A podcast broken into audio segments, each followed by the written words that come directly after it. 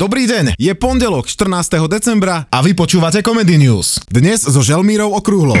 Prehľad správ. Škodný by bol určite menej škodný. Hlavu hore, rúška dole, í kvé úplne dole. Z domova. Vicepremiér a minister hospodárstva Richard Sulík súhlasí s názorom Zuzany Čaputovej, že by mal predseda vlády Igor Matovič odovzdať manažovanie koronakrízy niekomu inému. Sulík si vie v tejto pozícii predstaviť skôr manažéra, napríklad toho, ktorý počas prvej vlny šéfoval permanentnému krízovému štábu. Volá sa Peter Škodný. Neostáva nám nič iné, len súhlasiť. Už viac škodný, ako bol premiér v manažovaní koronakrízy, nemôže byť asi nikto. A zase naše obľúbené prieskumy. Najobľúbenejšou je Zuzana Čaputová.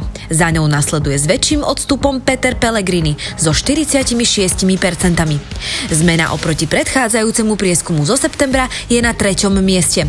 Výraznejšiu podporu získal minister hospodárstva a šéf es a es Richard Sulík, ktorému dôveruje štyridsaťpäť percent ľudí. Za Sulíkom nasledujú lídri koaličných strán Boris Kollár a Veronika Remišová, ktorá predbehla premiéra Igor Igora Matoviča.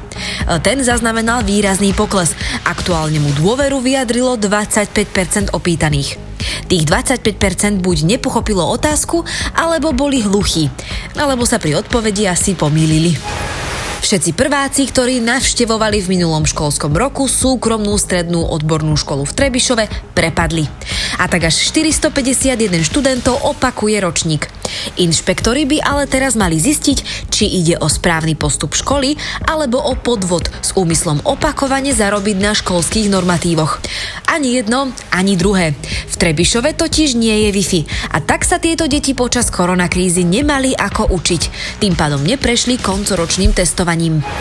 V Bratislave a Košiciach sa opäť protestovalo. Do ulic vyšli tí, ktorým sa nepáčia protipandemické opatrenia a vládne nariadenia. Sami pritom porušili zákaz zhromažďovania a mnohí zase nemali rúško. Na pravé poludnie sa pred prezidentským palácom v Bratislave zišli stovky ľudí. Pri mikrofóne sa striedali viacerí rečníci. Prevažovali opoziční poslanci. Nikto z nich nemal rúško a väčšina z nich ani dostatočnú slovnú zásobu na to, aby sa ich rečne nedalo počúvať. Jednotiacim revolučným heslom týchto dní je pokrik hlavu hore, rúška dole.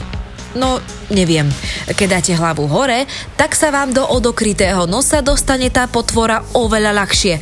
Ale však skúste. Zo sveta. Obyvatelia Švédska sú zvyknutí na chladnejšie zimy a krátke dni, ale takýto pochmúrny december už dávno nezažili. V Štokholme od začiatku mesiaca nevideli slnko.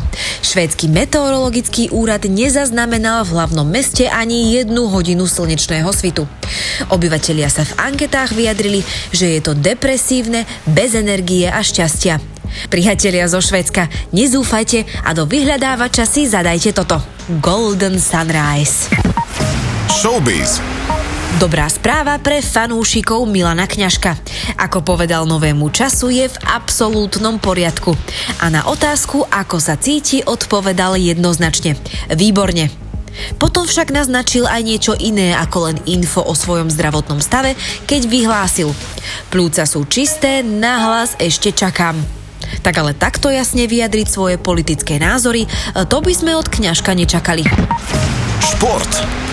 Po tom, čo Ronald Kuman zrujnoval ako tréner Everton a Valenciu dostal na zostupové priečky, sa mu niečo podobné darí aj s Barcelonou. Nikto nechápe, prečo si ho klub vybral, lebo jeho referencie sú viac než zlé. Ak už niekto nedokáže, aby vyhrával klub, kde hrá Messi a ďalšie veľké mená, tak to už je potom fakt na zváženie. My dávame bolševikovi mesiac. Maximálne dva. Počasie. Dnes bude zamračené s nízkou oblačnosťou a hmlisto. Miestami najmä na horách jasno až polojasno. Najvyššia denná teplota mínus jeden až štyri stupne.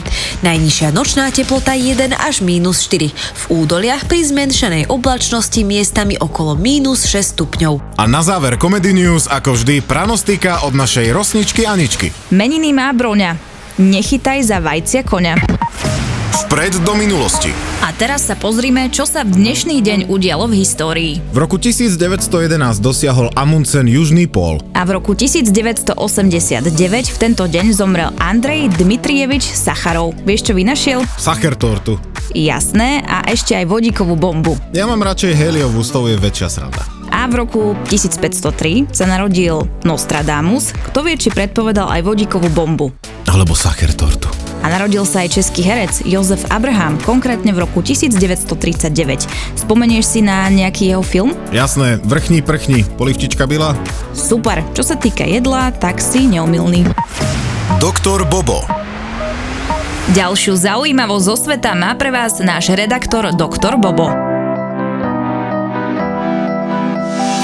Singapur reaguje na koronavírus veľmi inovatívnym spôsobom. Vyvinuli totiž aplikáciu, ktorá zbiera data, s kým ste sa stretli. Aplikácia dostala názov Trace Together a s podporou vlády ju vyvíjali inžinieri z privátneho sektora. Pomocou aplikácie sa dajú ľahko vypátrať osoby s podozrením na nákazu. Vedci predpovedajú, že by to vedelo skrátiť čas vyhľadávania nakazených približne o polovicu. Aplikácia je zatiaľ dobrovoľná, ale aj tak ju používa vyše tri celé štyri milióna ľudí, čo je asi šesťdesiat percent populácie Singapúru. Uvidíme, ako úspešný bude tento projekt, ale slovenskej vláde by som na základe predošlých technologických fopá neodporúčal, aby sa do takéhoto niečoho púšťali. Ďalšie zaujímavosti zo sveta si môžete vypočuť na Comedy Podcast v podcaste Doktor Bobo. Mechanik zabijak. Pre všetkých motoristov je tu rada od nášho mechanika zabijaka. Čo si mechanik zabijak myslí o autách na plyn? Sporák má mať žena doma v kuchyni. Nikto ma nepresvedčí o tom, že je to dobré, lebo vždycky, keď má auto nejaký splínovač, uh, tie splínovače sú na tzv. Ten propanbutan väčšinou, tie staré splínovače, a je tam aspoň taký problém, že, že vraj my nemáme dosť čistý ten propanbutan. Možno by nebol ani až taký ten problém v tom splínovači, ale zase je problém v ľuďoch. Pýtal som sa na to chalaňov, čo montujú splínovače. Áno, treba najideálnejšieho každého štvrť roka dojsť, urobiť tam tú prehliadku, vymeniť tam nejaký filtrik. Fakt, fakt za pár korún. Áno, sme na Slovensku, ide sa so splínovačom. Až tedy do tých splínovacích všelijakých firiem, čo to montujú, keď potrebujú tlakovú skúšku, lebo ide po dvoch rokoch na STKčku. A dovtedy ho tam nikto nikdy v živote nevidel. Ja osobne som proti tomu, lebo trpia iné veci v autách. Dojdú ľudia, jazdím na plyn, nejde mi to naštartovať. Áno, lebo vám odišlo benzínové čerpadlo, ale tie staršie auta musia naštartovať na benzín, až potom to ide na plyn. Ďalšie rady pre motoristov si môžete vypočuť na Comedy Podcast v podcaste Mechanik zabijak.